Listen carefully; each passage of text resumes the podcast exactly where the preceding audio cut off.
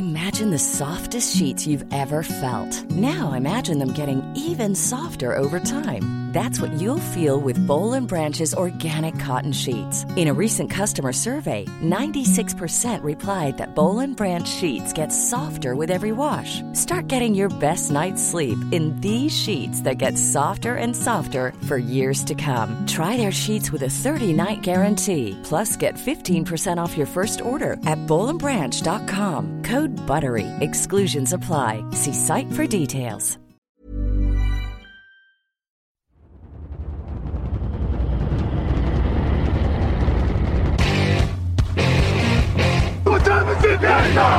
Now? Time is? Talk to that. Talk to that. What time is it now? What time is it now? Got gun, Hulk left slot. Dixie left, T left. Mercedes, wide chip, Ricky. Fever left, 75, Katie, Omaha. Quick, good.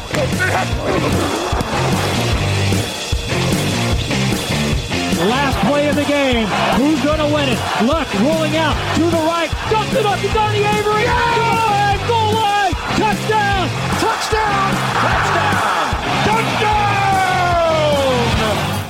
Et bonjour à tous, bienvenue pour ce 396e épisode du podcast de Touchdown Actu.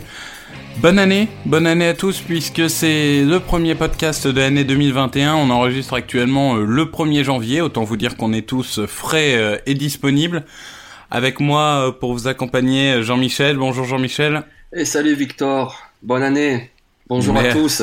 À toi aussi, à toi aussi. Et on a la chance d'avoir Camille à la technique. On le remercie de hum, d'être disponible un 1er janvier pour nous permettre de, de faire cette émission dans les meilleures conditions. On a un programme riche, Jean-Michel, et Oh oui. ça me fait plaisir d'être avec toi parce que notre première partie, on va parler coureurs. Et je sais qu'on n'est pas exactement d'accord euh, sur le sur ce point-là. On aura également un, un affrontement euh, du de la semaine, même si on expliquera, on a un peu triché, on a pris un, un affrontement passé. Et on finira, euh, c'est traditionnel, par nos petites pépites, nos sleepers, Yes, Qu'on les va bonnes vous- affaires. qu'on va vous donner euh, pour, euh, pour faire des bonnes affaires entre le quatrième et le septième tour. Eh bien, on va pas perdre de temps. Jean-Michel, je te propose qu'on y aille tout de suite. On Let's va go. partir sur le débat de qui est le meilleur coureur de la QV.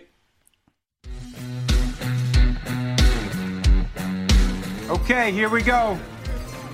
With the first pick in the 2020 draft, the Cincinnati Bengals select Joe Burrow, quarterback, LSU.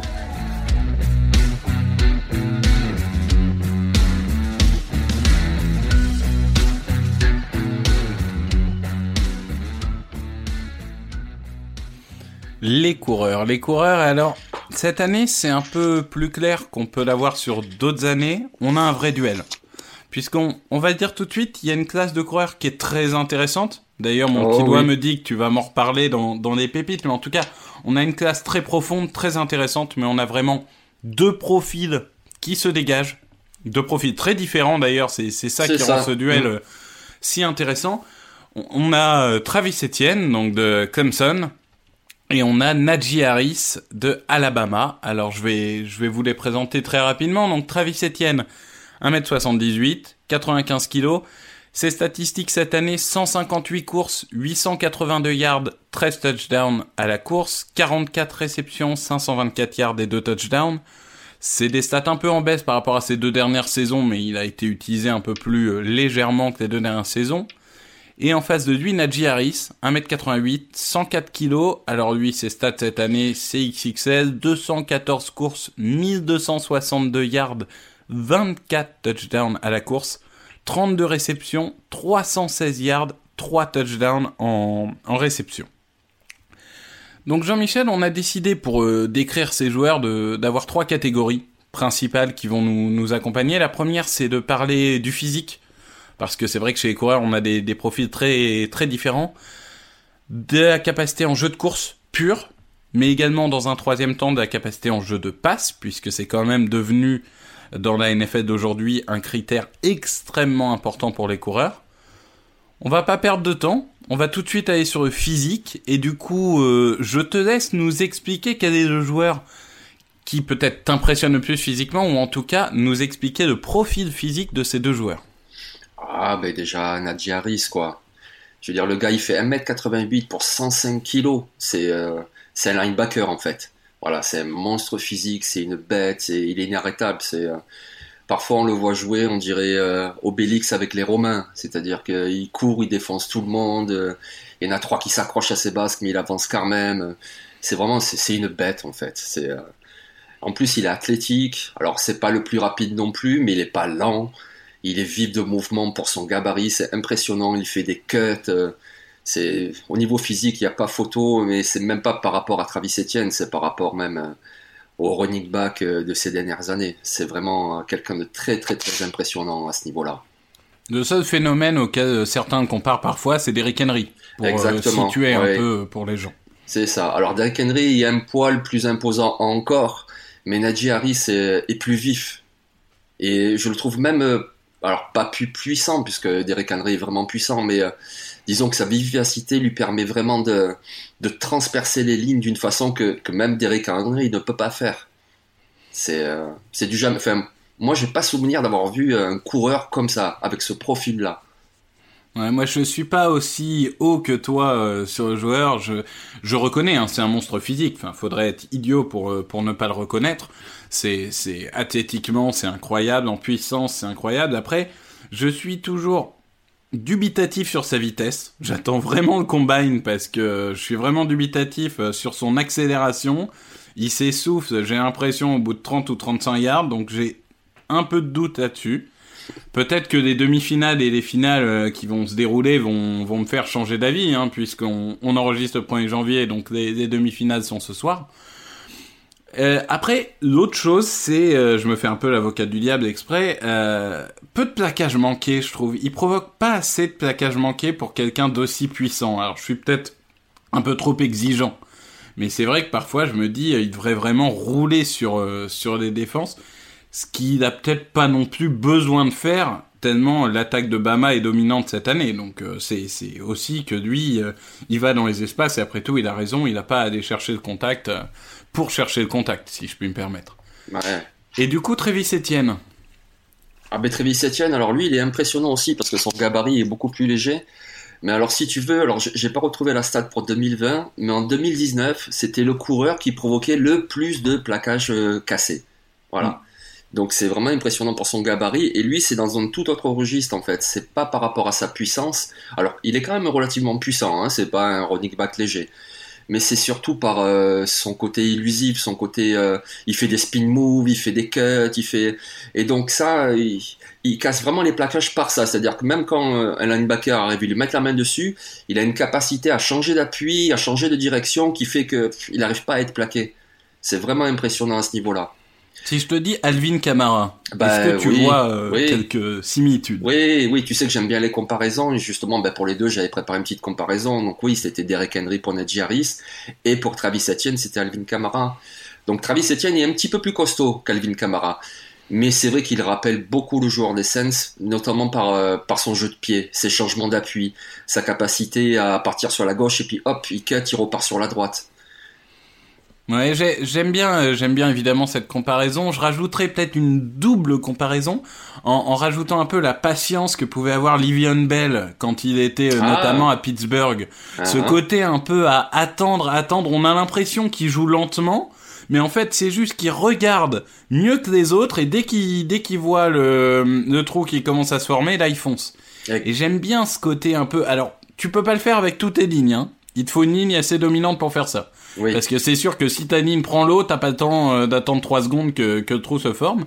Mais en tout cas, euh, c'est vraiment un, un, profil euh, moderne, en tout cas euh, à la mode. C'est le genre de profil qui va forcément plaire aux franchises. Parce qu'on on a vu des, des profils comme ça réussir ces dernières années. Exactement, mais c'est bien parce qu'en fait, il annonce plein de choses dont je comptais parler également, tu vois. C'est-à-dire qu'une des principales qualités de Travis Etienne, pour moi, c'est sa vision. Voilà. Eh ben, allons-y, allons-y. Euh, la deuxième partie, le jeu de course. Donc, euh, en effet, j'ai un peu anticipé. Euh, la vision, les instincts, la vitesse, les mouvements, on a commencé à en parler, mais vas-y, dis, dis-nous ce que, tu en penses pour, pour Étienne et pour Harris. Bah, moi je vois de bonnes choses pour Nadji Harris, mais forcément quand on évoque cette catégorie-là, c'est Travis Etienne en tout premier, parce que lui il est vraiment très impressionnant, notamment donc la vision, comme tu dis, il sait être patient, pour que sa ligne ouvre la bonne brèche, il attend, mais une fois qu'il a vu le bon angle, hop, c'est bon, il a compris, il se trompe pas d'angle en fait.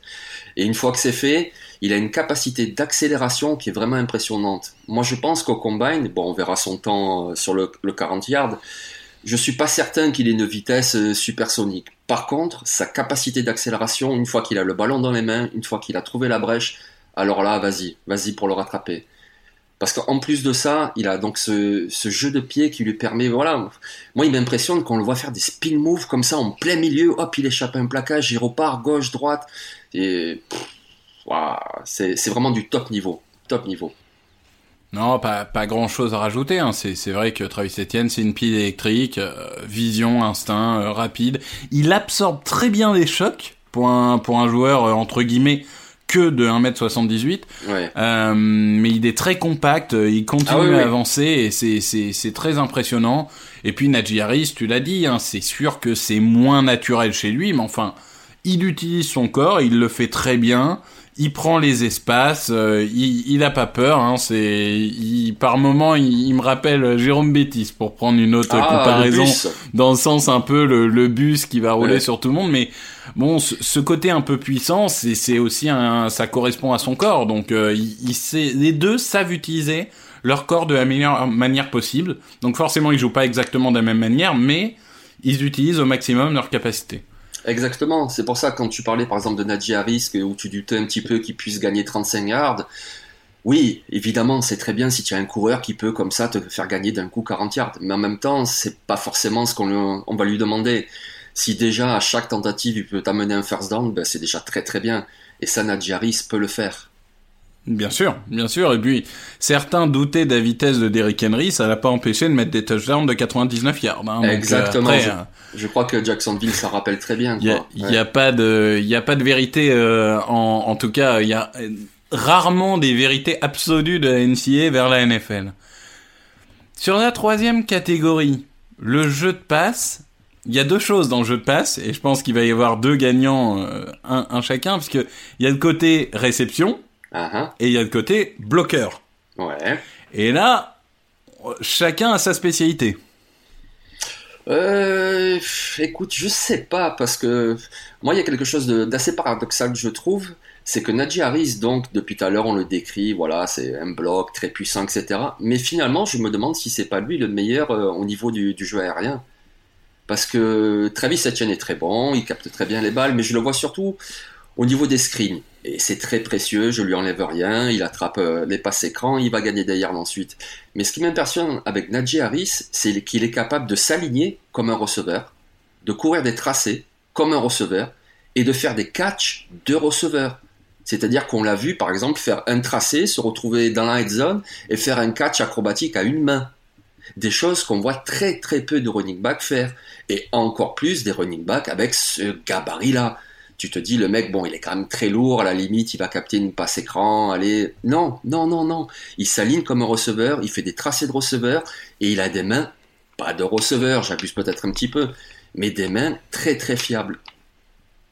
Donc dans cette catégorie ouais excuse-moi j'aime beaucoup Travis Etienne. De toute façon tu l'as rappelé avec ses stats. Oui lui aussi il contribuera au niveau du jeu aérien mais si je devais en choisir un je dirais Najee Harris au niveau du jeu de passe mais c'est, c'est vrai que c'est, c'est un domaine qui est assez intrigant parce que Travis Etienne, on peut le dire, c'est un parcours assez incroyable en termes de réception puisqu'il arrive à Clemson, il n'arrive pas à réceptionner une passe. Même une screen, c'était trop dur pour lui. Ah. Et il a bossé pendant 4 ans au point de devenir maintenant une vraie menace aérienne. Donc c'est, c'est euh, je trouve, assez, euh, assez étonnant. Tu l'as dit, en, si on parle en tracé pur, Najee Harris est peut-être supérieur, mais je me dis qu'en NFL, je suis pas sûr que Neji Harris, avec quand même malgré tout un certain déficit de vitesse, etc., est-ce qu'il arrivera à gagner le duel contre des, des cornerbacks ou des linebackers euh, de NFL Je suis un peu hum, sceptique. Je me dis que Travis Etienne, on sait ce qu'on a, quoi. On va pouvoir faire des screens, des petites passes et il gagnera 10-15 yards dès qu'il aura un espace. Najee Harris, c'est un, c'est un plus risqué, on va dire, oui, comme approche. Oui, c'est certain. Oui. Et puis après, de toute façon, est-ce qu'en NFL, on demandera à Najee Harris de faire ce qu'il fait à Alabama, c'est-à-dire de s'aligner comme un receveur, de faire des tracés de receveur Je pense pas. Non, bien sûr que non. Et, et il reste la catégorie des bloqueurs. Alors ah, là, naturellement, vu les eh. corps, eh oui. On, on se dit c'est pour Najee Harris, mais moi je vais, je vais tout de suite mettre un bémol. C'est le match contre Florida, de, de- qui date de, de la semaine dernière. Ouais. euh, où je je sais pas s'il avait pas envie. Mais alors, il est passé à côté de son match en bloc. J'ai trouvé, euh, j'a- j'avais jamais vu ça en fait. Mais je je plaide pour l'accident. Oui, Parce je. que- oui. Vu vu vu sa carrière universitaire, il est il est en général très bon en bloc. Mais là, euh, il, il nous a fait une prestation très compliquée la semaine dernière. C'est vrai, c'est vrai, c'est vrai. Par contre, bon, ce qu'il a fait autre aussi, entre ses courses et ses réceptions, je veux dire, il a totalement dominé le match. Donc, euh, Ah, il a fait un match extraordinaire. Ah, Non, Là, je parlais vraiment du du côté euh, oui, bloqueur, oui, mais oui. Mais on, on en reparlera quand on fera euh, peut-être des, des, des bilans ou autres, mais euh, c'est sûr que oui, il sort d'une saison qui aurait pu valoir le Iceman. Il l'aura Oh, oui. il l'aura sûrement pas, mais euh, clairement on n'est pas loin. On est sur des saisons historiques, comme comme d'ailleurs Travis Etienne avait fait une saison historique l'année dernière. C'est ça, exactement. Ouais, ouais. ouais, ouais. Et d'ailleurs, Travis Etienne, puisqu'on parle des blocs, c'est quand même assez étonnant vu son gabarit. Alors, on parlait d'Alvin Kamara, il est quand même un petit peu plus costaud qu'Alvin Kamara. Mais, Mm. effectivement, en protection de passe, en protection du quarterback, il y aura aucun souci pour lui. Et même en NFL, c'est quelqu'un de très capable dans ce domaine-là. Non, mais je, je te rejoins, je te rejoins. Et pour conclure cette catégorie, je vais te dire, euh, imaginons que tu es euh, une franchise de, de fin de premier tour, on va dire, parce que la valeur des running backs a quand même baissé. Bon, Ouais. on, on fait pas une moque là, mais si on va dire que tu as à choisir un des deux joueurs, alors bien sûr, dans la réalité, ça dépendrait aussi de la manière dont ta ligne est structurée, la manière dont tu joues, etc. Mais lequel tu prendrais, toi? Ah ben voilà, tu me, tu me prends mes arguments, Victor. Parce que justement, je comptais te feinter un petit peu, mais je pense que ça dépend aussi de, de la structure de ton attaque. C'est-à-dire que par exemple, Najee Harris, il, a moins besoin d'une d'une O-line performante.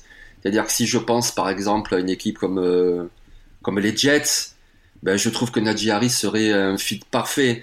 Il n'y a pas une O-line vraiment euh, très performante et Najee Harris, il en a finalement assez peu besoin. Donc je le verrais bien dans ce système-là. Si par contre je suis euh, GM d'une équipe, euh, Moi, je dirais une- Steelers pour Travis Etienne, par exemple. ah oui, ça peut exactement, oui, tu vois, parce que pour lui je pensais justement une équipe où il y a déjà une attaque, où il y a déjà quelque chose, mais il manque un petit truc. Alors je pensais, oui, je pensais à Miami, je pensais à Atlanta, mais pourquoi pas les Steelers aussi? Ils ont déjà une bonne attaque aérienne, mais il manque un truc qui, il faut un coup de boost. Et Travis Etienne, c'est le coup de boost à mettre pour une équipe NFL. Parce que justement, il va te permettre avec sa vivacité, avec sa capacité à attraper des passes, il il met un coup de boost à une attaque. Donc oui, à Pittsburgh, ça serait très bien, je pense. Et ben voilà, il y en a pour tous les goûts. Ça conclut notre euh, notre première partie, cet affrontement entre Travis Etienne et Najee Harris. On va aller sur un deuxième affrontement, une confrontation entre Alex Leatherwood et Aziz Ojoulari. Ladies and gentlemen, uh, let's get ready to rumble!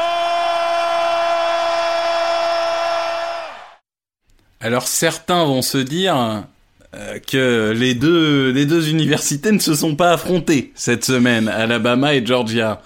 Mais il se trouve que, on va être tout à fait franc, euh, la semaine des bowls a été très compliquée. Entre les bowls annulés, les bowls où les joueurs ne participent pas, etc. Imagine the softest sheets you've ever felt. Now imagine them getting even softer over time. That's what you'll feel with Bowl and Branch's organic cotton sheets. In a recent customer survey, 96% replied that Bowl and Branch sheets get softer with every wash. Start getting your best night's sleep in these sheets that get softer and softer for years to come. Try their sheets with a 30-night guarantee. Plus, get 15% off your first order at bowlandbranch.com. Code BUTTERY. Exclusions apply. See site for details. C'était un peu dur de trouver un, affrontement qui soit intéressant des deux côtés. Exactement, on peut le dire. Même au départ, on avait prévu euh, de cibler le ball qu'il y avait dans la semaine entre Oklahoma State et Miami, avec notamment un très bon tackle droit du côté d'Oklahoma State, retenez ce nom, Tevin Jenkins. Et on se disait l'affrontement face au patch rusher de Miami, avec Jalen Phillips et Quincy Roche, ça allait valoir le coup. Sauf que les deux joueurs de Miami ont décidé de renoncer. Et voilà, Du et coup, du coup, comme on tu se dis- retrouve euh, avec un duel. Alex Etherwood, Aziz Ojulari. Donc euh, Alex Etherwood qui est un offensive tackle, euh, très polyvalent, hein, qui peut jouer à droite, à gauche. euh, donc c'est un un joueur euh, très très utile dans dans le fonctionnement d'Alabama. Et on a donc Aziz Ojulari qui lui est le un edge rusher qui est un redshirt sophomore si je ne dis pas de bêtises Ah, c'est ça. de Georgia. Donc Leatherwood, c'est 1m98, 141 kg. Aziz Ojoari, c'est 1m90, 108 kg. Donc deux beaux bébés. On va commencer par Alex Leatherwood. Écoute, sur ce match, et, on peut le dire aussi un peu sur la saison, quel est pour toi le, le point fort principal de ce tackle qui, je le dis, est projeté entre le milieu de premier tour et le début de second tour, on va dire, pour faire large? Ben pour moi, c'est la qualité principale que doit avoir un tackle, euh, notamment au côté gauche, c'est la protection. Moi, je le trouve, euh, pour son gabarit, tu rappelé ses mensurations, sont quand même énormes, ben, il est très très agile. Et il fait une chose très bien, qui est la chose euh, que je trouve essentielle pour un tackle, c'est le déplacement en arc de cercle vers l'arrière, pour protéger son quarterback face au pass rusher. Il est excellent à ce niveau-là. Il a des bonnes mains, actives, et en plus, il se déplace très bien, il couvre très très bien son côté. Donc pour moi, c'est vraiment sa qualité principale. Ouais, moi, je, pour compléter, c'est c'est vrai que c'est un joueur qui est propre techniquement. Ah oui. C'est-à-dire que c'est un joueur qui a peut-être pas un plafond extraordinaire, il deviendra peut-être pas le tackle dominant de 10 prochaines années, mais alors il a un plancher qui est très haut. C'est Il y a ça. quand même de très grandes chances qu'il devienne un titulaire régulier en NFL. L'inverse serait étonnant. Et euh, si, si vous avez le 24e, 25e choix et que vous avez un joueur comme lui qui est un titulaire euh, potentiel pour les 10 prochaines années, qui en plus est quand même très expérimenté, donc euh, vous, vous pouvez l'avoir euh, très rapidement euh, disponible et efficace sur le terrain. C'est vrai que c'est un joueur qui donne envie. Mais c'est un joueur, donc je le disais, qui est un peu limité. Quelle est pour toi sa principale limite quand tu le regardes et notamment sur ce match face à Georgia? C'est quelque part un peu surprenant. Moi, je trouvais que c'était au niveau du run block. C'est-à-dire que c'est un bon bloqueur pour la course, mais c'est pas ce qu'on appelle un mauler, le gars vraiment en puissance qui va vraiment t'ouvrir une grosse brèche. Alors, je le trouve intéressant au niveau du bloc quand il faut décrocher sur le second rideau, qu'il faut attraper un linebacker euh, et son coureur qui est, derrière lui. Mais par contre, lorsqu'il doit rester sur la ligne pour vraiment ouvrir une brèche, bah oui, il est au contact, bien entendu, avec, euh, avec le défenseur, mais il fait pas vraiment la différence. Et quelque part, ça peut être un peu étonnant parce qu'il faut rappeler que donc c'est sa quatrième saison à Alabama et dès sa deuxième, il était titulaire, mais à l'intérieur en tant que garde. Alors c'est intéressant ça pour une franchise NFL, il a de la polyvalence, mais normalement, quand tu as joué toute une saison en tant que guard, justement, le run block, ça devrait être une de tes forces. Et j'ai pas retrouvé ça, et notamment dans ce match face à Georgia. Ouais, moi je, je, je comprends très bien ce point. Moi j'avais autre chose qui m'a choqué entre guillemets, mais qui est, qui est un peu son péché mignon, je trouve. C'est qu'il a du mal à finir l'action. Il y a un moment, euh, il, il tient son joueur et au lieu de vraiment l'écraser et de se dire tu bougeras pas, l'action elle est finie pour toi, je vais te maintenir, il a parfois un peu de mal contre les joueurs qui ont ce qu'on appelle un deuxième mouvement. Ah, ah. C'est-à-dire, Ouais. les joueurs qui sont en impact pur, il les prend, il les bloque. Mais par contre, le joueur qui va se dégager et faire un deuxième mouvement, là, on a parfois l'impression qu'il a du mal à, re- je sais pas si c'est du mal à rester focus, du mal à tenir à distance physiquement, mais il se fait avoir sur ce deuxième mouvement et parfois ça, ça lui joue des tours quand même. Oui, je vois. Ouais, c'est vrai. Après, ça reste quand même quelqu'un de très très fiable. hein. Euh, Non, mais ça, ça- Ouais. il, il reste fiable. Il peut jouer, euh, comme tu l'as dit, il, il a commencé guard droit, si je dis pas de bêtises. ça, il a ouais. joué tackle Ouais. droit également. Et, euh, et là maintenant tackle gauche. Donc euh, c'est vraiment un joueur intéressant. Et face à lui, donc on a un joueur beaucoup moins expérimenté. Ah oui. Mais alors, euh, dans, dans le genre de joueur qui en une saison grimpe les mock draft euh, avec, euh, il gagne un tour chaque semaine, Aziz Ojulari, c'est un sacré client. Oh, exactement. Ouais, ouais. Donc, tout en euh, vitesse. Je te laisse nous parler de ce petit bébé de 1m90, 108 kg. Quel est pour toi le point fort principal de Aziz Ojulari Ah ben sa vitesse, tout simplement sa vitesse, sa vitesse pour déborder. Il est, c'est un joueur qui a beaucoup de vitesse. Alors il joue souvent debout en two point slant et euh, il déborde très très bien. En plus il a des mains actives, il a des bons moves. Alors c'est surtout un swing move qu'il utilise. Il faudra qu'il développe un peu sa panoplie. Mais il a beaucoup de vitesse et puis il a un bon QI football aussi. Si on reprend le match justement face à Alabama, je crois que c'est le premier drive d'Alabama. En fait, il feinte un débordement extérieur et puis il déborde à l'intérieur, quoi. Mhm. Et puis tac, sac, euh, et tout en vitesse. Ah, mais c'est c'est un joueur euh, c'est un joueur explosif hein. c'est c'est assez incroyable il a fait euh, 5 sacs et demi l'année dernière il a fait euh, 6 sacs et demi euh, cette année Euh, c'est c'est clairement euh, moi moi c'est un joueur que je trouve euh, voilà explosif agile. C'est c'est vraiment un joueur tu tu l'as dit et on va y venir tout de suite dans son point faible il, il faudra peut-être qu'il étoffe un peu son son panel. Mais alors, d'a- d'avoir un joueur, une pile électrique pareille, capable de venir dynamiter n'importe quelle, n'importe quelle ligne offensive, je sais pas s'il se présentera cette année, je pense que oui. Je pense a- que oui aussi, ouais. Il n'y a pas de raison. Il faudra peut-être être patient sur sa saison rookie, mais alors, euh, c'est, un bijou potentiel pour des, des franchises en recherche de pass rusher. Un petit point faible pour notre ami Ojoari Bah, disons que déjà au niveau de son gabarit, c'est euh, ça a pour conséquence en fait, je trouve que alors c'est pas vraiment un point faible, mais disons qu'il faudra lui trouver la meilleure position. Déjà, je pense que dans une 43, jouer en defensive end, euh, ça risque de ne pas le faire. Après, pour jouer dans une 34 en tant que outside linebacker, oui, je pense, oui, mais là aussi il y a certaines limites. Alors après se pose la question, peut-être dans une 43, mais au niveau des linebackers. C'est un petit peu le même problème qu'on avait l'année dernière, si tu te rappelles bien, avec euh, Calvin Chesson de LSU, qui donc a été drafté par les Jaguars. Un peu le même profil, un joueur très rapide, un joueur qui attaque la poche, mais qui a un petit déficit de gabarit qui fait que je pense qu'au départ, le plus gros travail euh, de l'équipe qui, qui va le récupérer sera de lui trouver sa meilleure position.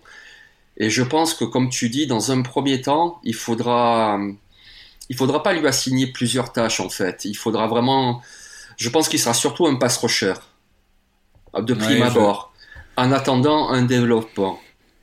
Non, tout à fait. C'est c'est pas le genre de joueur qui va jouer sur euh, tout de suite euh, toutes tes actions euh, sur 3 downs, mais euh, moi je, je vois plus en 34, mais je suis d'accord avec toi. C'est c'est vraiment à réfléchir parce que c'est c'est le genre de profil un peu difficile à évaluer, surtout quand quand entre guillemets ils ne sont que redshirt sophomore.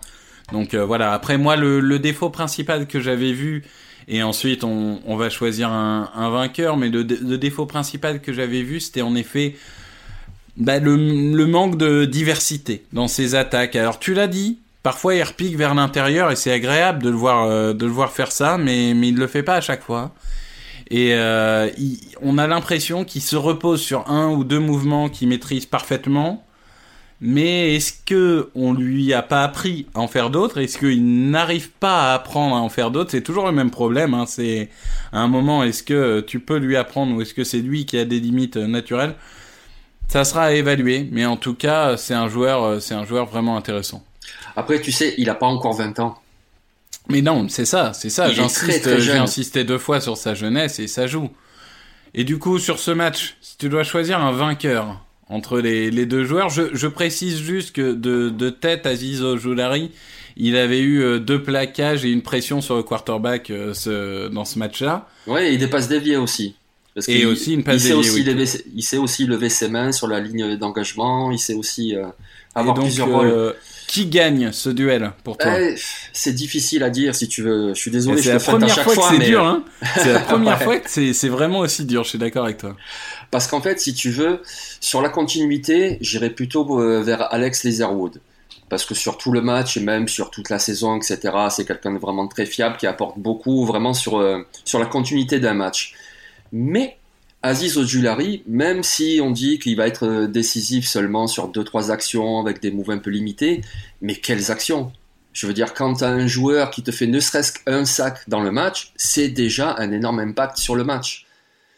Donc, euh, je sais pas, mon cœur balance, tu vois, entre les deux, entre le joueur fiable qui sur la plupart des snaps. euh, Et va ben c'est moi qui vais choisir dans ce cas-là. On Allez, choisit vas-y. Aziz Ojoulari.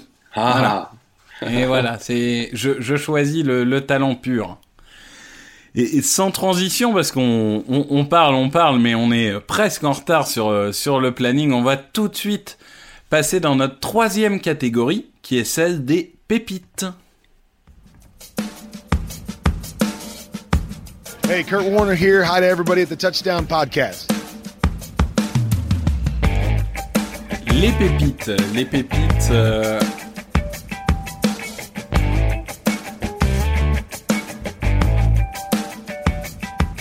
Donc euh, les, les pépites, on a on a deux joueurs euh, différents, euh, de, de, en tout cas pas du même côté du terrain tous les deux. exactement. Je vais te laisser commencer. Ah bah merci. Tu vas nous parler d'un coureur, d'un coureur qui vient d'une université un peu l'université qui a fait chambouler les cœurs cette année puisque c'est Coastal Carolina. Exactement. Ouais, c'était la sensation de l'année avec le- leur coupe de cheveux mulet. Je vous conseille d'aller voir ça sur internet, ça vaut vraiment le détour. Et donc, je vais vous parler de CJ Marable. Alors, c'est un running back qui fait 1m78 pour 90 kg. Et puis, pour donner le ton, je vais vous donner tout de suite ses stats de l'année. Donc, c'est 887 yards et 12 touchdowns au sol, 228 yards et 7 touchdowns après réception. Voilà un joueur pour la NFL moderne, c'est-à-dire capable de courir. Alors en plus, il est capable de courir à l'intérieur parce qu'il est quand même suffisamment puissant. Il est capable de courir à l'extérieur parce qu'en plus, il a aussi une certaine explosivité. Et évidemment, c'est un super facteur pour le jeu de passe. Donc du coup, c'est vraiment le coureur moderne. Et, euh, et donc la saison extraordinaire de Coastal Carolina, et inattendue en plus, a vraiment fait monter sa cote. C'est-à-dire que c'est vraiment le type de coureur qui, ça fait déjà deux ans hein, qu'il contribue, on le connaît, c'est pas un inconnu, mais disons qu'au début de la saison, c'était plus le type de gars, on se disait, bon, il sera sans doute euh, un draft, et puis euh, il se battra dans un camp. Mais avec la saison qu'il a fait et cette capacité à la réception, moi je pense qu'il partira. euh, je pense que le quatrième tour déjà, il est, il est dans le mix pour le quatrième tour. Ouais, ses, ses capacités de bloqueur le limiteront peut-être un petit peu, mais je suis d'accord avec toi. Je pense qu'un quatrième, cinquième tour maximum euh, reste envisageable. Moi, je vais aller beaucoup plus loin. Pour le coup, je vais, je vais plutôt aller vers le septième tour. hein, pour euh, sixième, septième tour. Je vais vous parler d'un joueur qui s'appelle Keith Galman, qui est safety de Alabama, mais alors pas le Alabama euh, que Ah, certains non. connaissent, de South Alabama, dans, dans la conférence Sunbelt. Donc, Keith Galman, c'est un joueur, en fait, voilà, je savais que j'étais avec Jean-Michel, je me suis dit, on, on en a discuté, les, les Riders ont, ont besoin de, de safety, puisque euh, euh, Jonathan Abram n'est pas un bon joueur, on est, on est tous Allez, d'accord là-dessus. allez, mais non. Non, mais voilà, je, je me suis dit, dans, dans un, pour les defensive backs, Keith Galman, ça peut être un joueur très intéressant. C'est un excellent joueur en couverture de passes. Il a euh, 10 passes euh, défendues sur la saison. Euh, c'est un joueur intense, c'est un joueur agressif, mais agressif dans le bon sens du terme. C'est-à-dire qu'il va pas se jeter pour faire le plaquage violent qui sert à rien. Mais c'est un joueur intense. Dans chacune des actions, il se bat. En défense de course, il est très bon. Il a une très bonne vision. Et il est assez polyvalent, puisque pour le coup, à South Alabama, il joue euh, certains cartons euh, dans le box, enfin dans la boîte. Il joue certains cartons en free safety, mais vraiment en single eye safety. Hein, c'est un, vrai free safety. On l'a vu jouer en nickel, un petit peu. Donc c'est c'est vraiment un joueur qui, qui, qui a une grosse polyvalence, en tout cas contre la passe. Par contre, contre la passe et on va dire pour défendre la, la course euh, à son niveau. Par contre, c'est sûr que il ne se rapproche pas, ou en tout cas pas assez, de la ligne de scrimmage.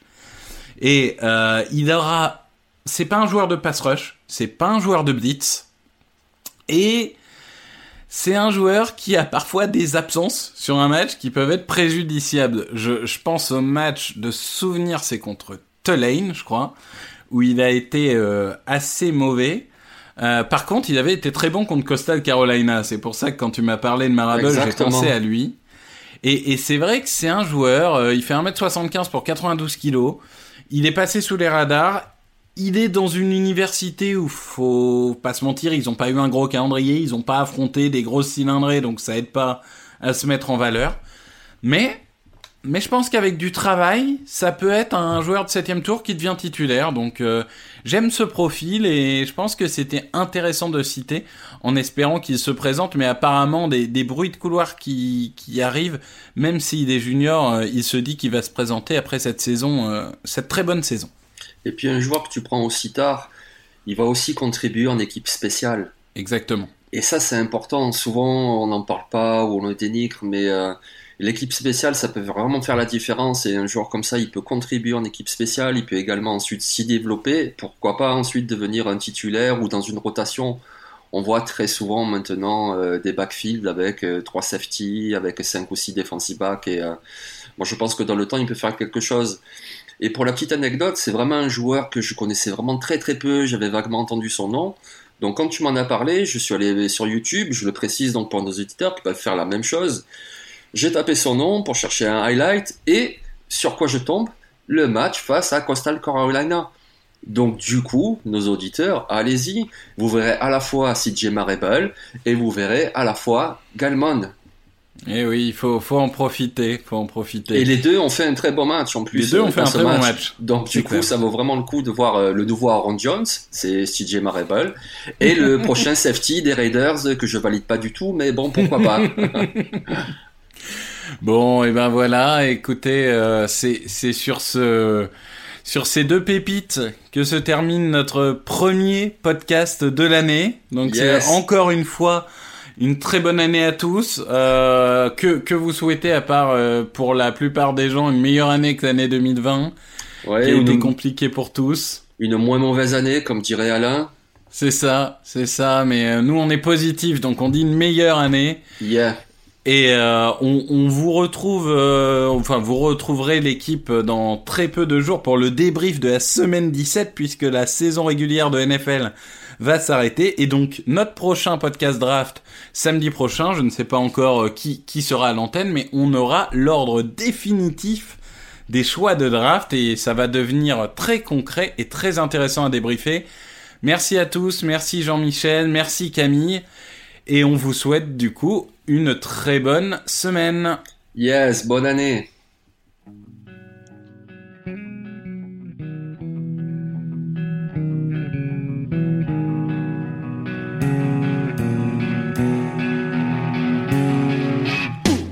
meilleures analyses, fromage et jeux de mots, tout sur le foutu est en TDAQ.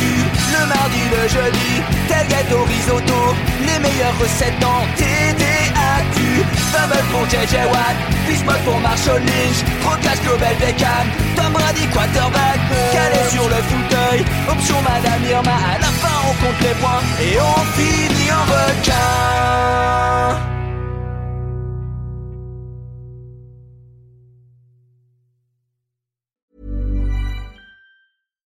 When you make decisions for your company, you look for the no brainers. And if you have a lot of mailing to do, stamps.com is the ultimate no brainer. It streamlines your processes to make your business more efficient, which makes you less busy. Mail checks, invoices, legal documents, and everything you need to keep your business running with stamps.com. Seamlessly connect with every major marketplace and shopping cart. Schedule package pickups and see your cheapest and fastest shipping options from different carriers with rates up to 89% off USPS and UPS rates. And with the stamps.com mobile app, you can take care of mailing and shipping wherever you are. Make the same no-brainer decision as over 1 million other businesses with stamps.com. Sign up with code program for a 4-week trial. plus free postage and a free digital scale. No long term commitments or contracts. That's stamps.com. Code Program.